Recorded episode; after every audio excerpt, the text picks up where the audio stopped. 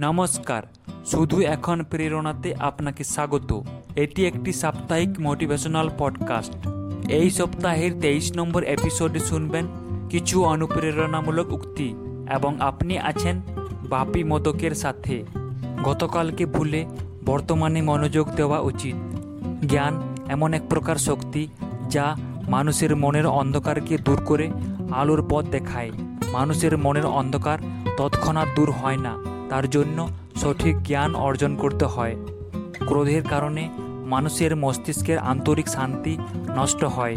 স্বল্পমেয়াদী লক্ষ্য নির্ধারিত না করে দীর্ঘমেয়াদী লক্ষ্য নির্ধারিত করা আবশ্যক। কখনোই নিজের ইচ্ছার বিরুদ্ধে কাজ করা উচিত নয়। কোনো কাজ সুষ্ঠুভাবে সম্পন্ন করার জন্য পরিশ্রম আর মনোযোগের প্রয়োজন। এভাবে কাজ করলে একটা ভিন্ন আত্মবিশ্বাস গড়ে ওঠে আর সফল হওয়ার সম্ভাবনা কয়েক গুণ বেড়ে যায়। নিজের ভবিষ্যৎ গড়ে তোলার জন্য বর্তমান সময়কে মাথায় রেখেই কাজ করতে হবে। বর্তমান সময়কে কাজে লাগানো খুবই জরুরি, তবেই নিজের সাফল্যের সংজ্ঞা তৈরি করা সম্ভব। বিভিন্ন বিপদের কারণে হতাশাগ্রস্ত হলেও বিপদকে ইতিবাচক দৃষ্টিতে দেখা জরুরি। বিপদে আপদে হতাশা না হয়ে ধৈর্য ধারণ করা আবশ্যক। সময়ের সাথে নিজেকে বদলাতে না পারলে অন্যদের থেকে পিছিয়ে পড়তে হবে।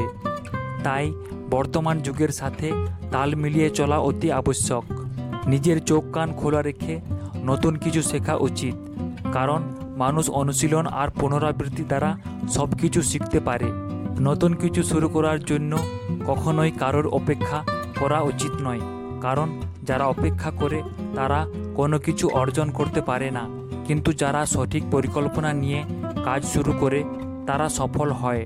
নিজের কাজে যত্নবান হতে পারলেই জীবনের সার্থকতা লাভ করা সম্ভব, কারণ মানুষকে কাজের মাধ্যমেই বাঁচতে হয়।